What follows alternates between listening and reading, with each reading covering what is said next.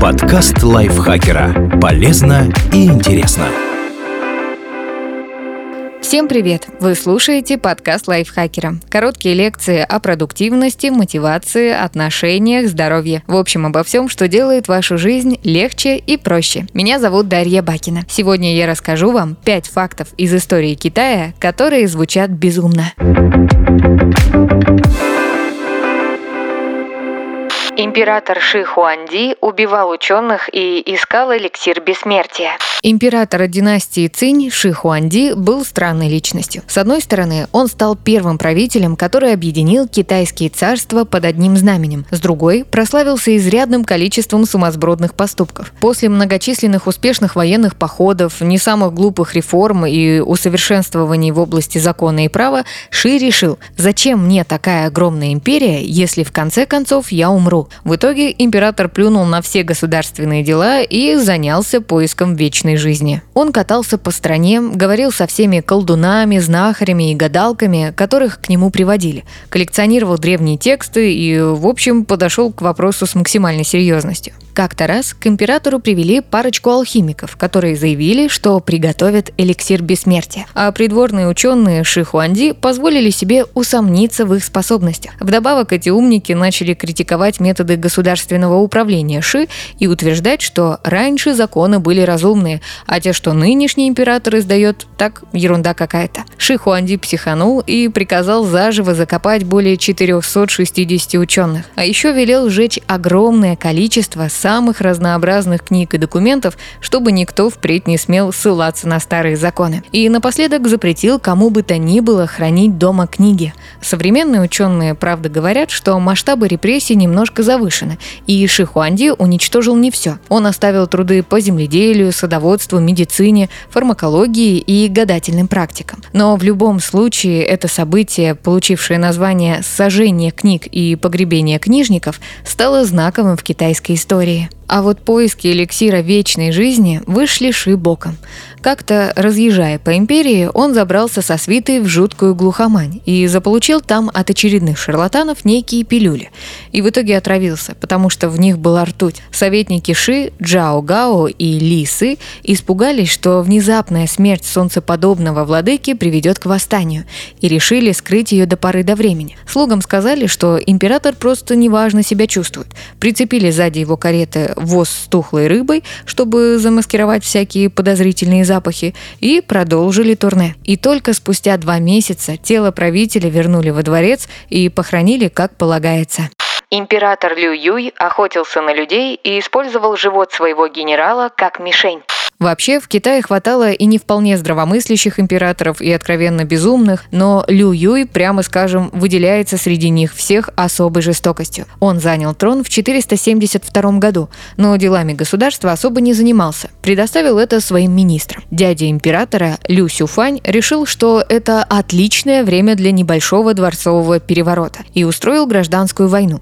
Обиделся, что не его назначили премьер-министром. Противостоял ему генерал Сяо Даоче. Он заслал Клю своих военачальников, которые притворились, что хотят сдаться и перейти на сторону Сюфаня, а затем закололи его, положив конец восстанию. В общем, за пределами императорской столицы было неспокойно.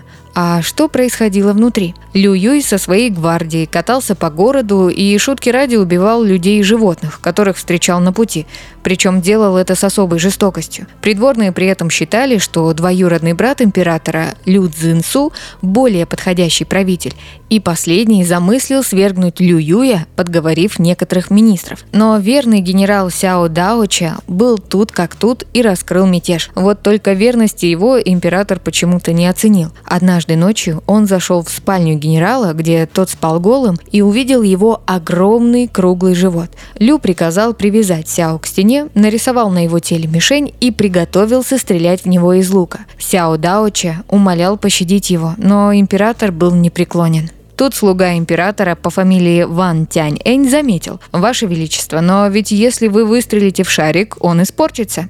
Лю согласился и заменил стрелы на затупленные. Всю ночь император стрелял в Сяо и пришел в восторг, когда смог наконец-то попасть ему в пупок. Генерал понял, что в следующий раз туда может воткнуться что-то посерьезнее, и когда его отвязали, подговорил одного из слуг убить его величество. Предатель короны по имени Ян Юфу прокрался ночью в покое императора и отрезал ему голову. Лю Юя при этом задним числом разжаловали из императора князя, что сделало его убийство не святотатством против неба, а простым незначительным правонарушением. В итоге на престол был возведен его младший брат Лю Джунь. Возможно, вы спросите, почему Лю Юй совершал такие зверства. Наверное, он был психопатом, одержимым маньяком, страдал от какого-то посттравматического расстройства. Это, конечно, так, но немаловажную роль сыграл и его возраст.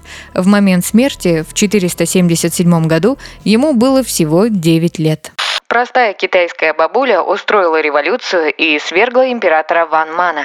Две тысячи лет назад на острове Хайнань жила женщина 60 лет. По тем временам глубокая старуха. Она владела винокурней, у нее был сын Лю Юй. Имени этой достойной женщины история не зафиксировала, и историки Поднебесной ее запомнили просто как «мама Лю». В 14 году нашей эры местный окружной судья казнил ее сына за мелкую провинность. Восток – дело тонкое. Не поклонился господину – получай казнь от тысячи порезов. Уронил фарфоровую вазу – отправляйся на бамбуковые колья.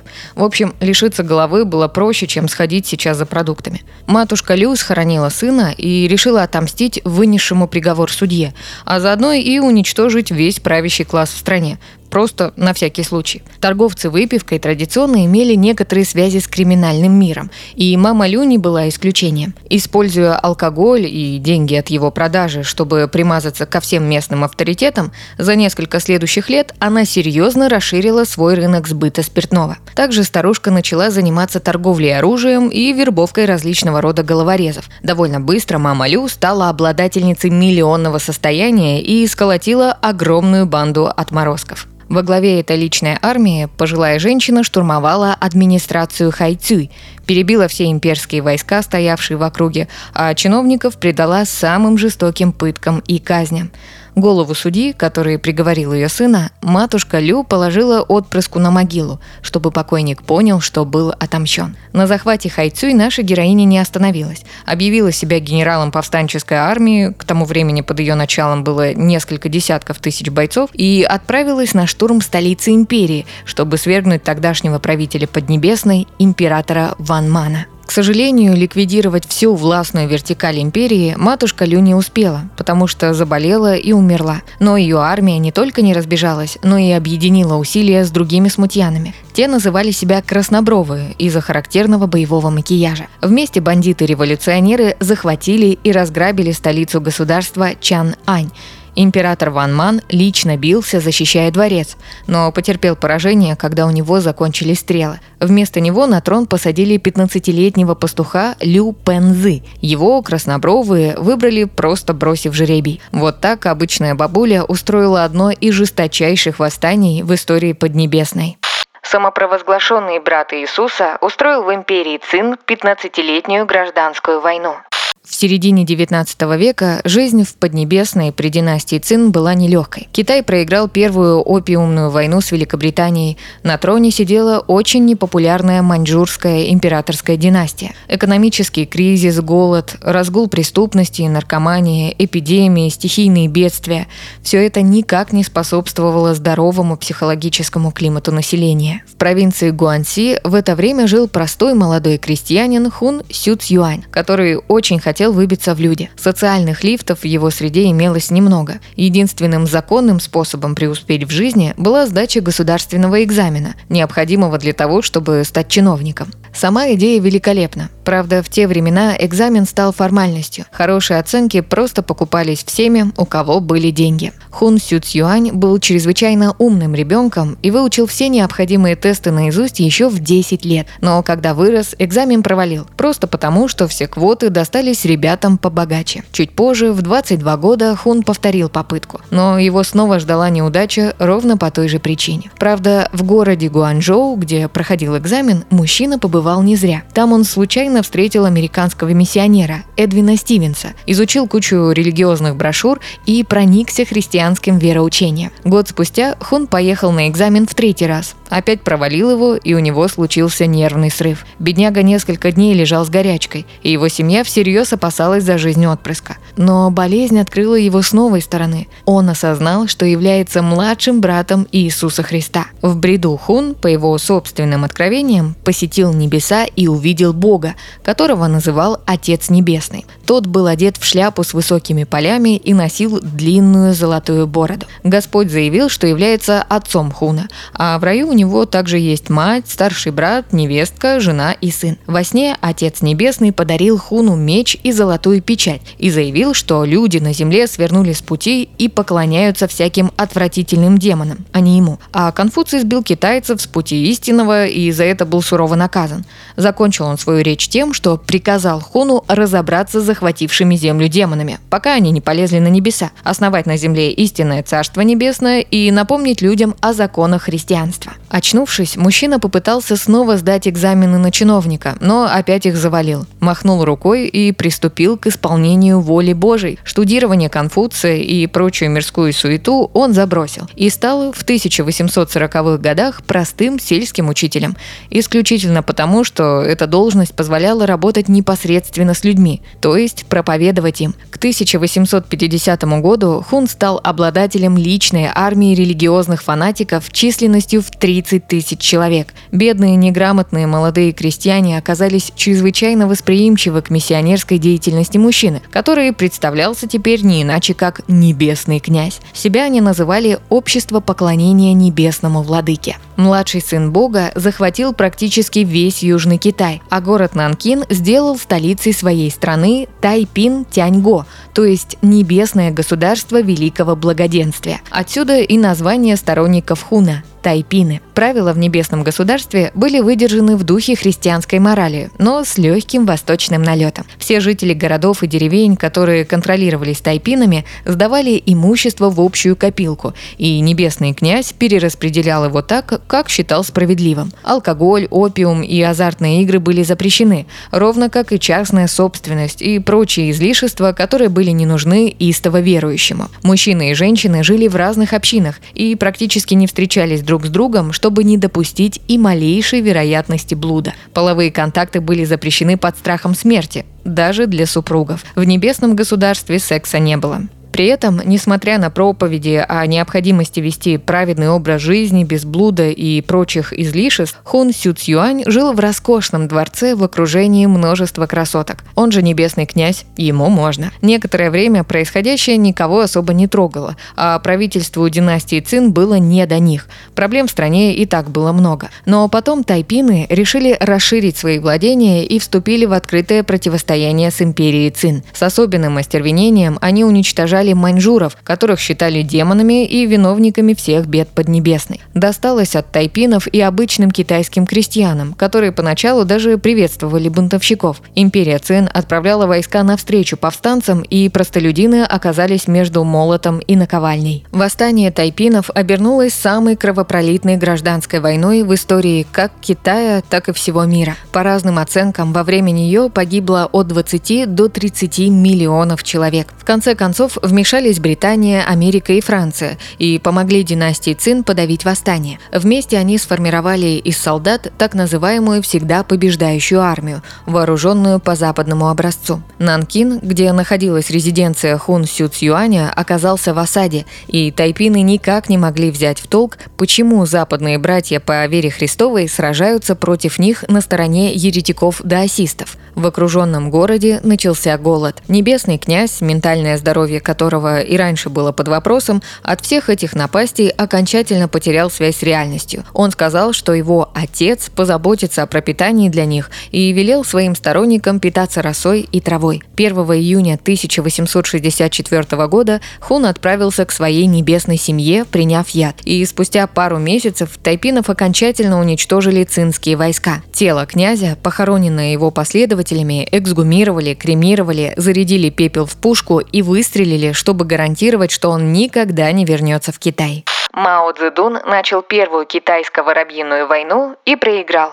Если вы полагаете, что всякая крышесносная дичь происходила в Поднебесной только в стародавние времена, то ошибаетесь. Чрезвычайно странные события там случались и относительно недавно, и тоже вошли в историю из-за своей нелепости. В 1958 году Мао Цзэдун на восьмом съезде Коммунистической партии Китая провозгласил начало масштабной кампании по уничтожению четырех вредителей – крыс, комаров, мух и воробьев. Последних обвиняли в том, что поедают урожаи зерновых животных и приносят государству колоссальные убытки. По утверждениям Китайского научно-исследовательского института зоологии, каждый воробей за год пожирает от 2 до 4 килограммов социалистической собственности. Этого зерна хватило бы, чтобы прокормить 35 миллионов человек. Партия объявила воробьям беспощадную войну, и рабочий китайский народ откликнулся на призыв. Птиц массово отстреливали, их гнезда разоряли, разбивали яйца и истребляли птенцов. Но гораздо более эффективной тактикой было лишение птиц отдыха.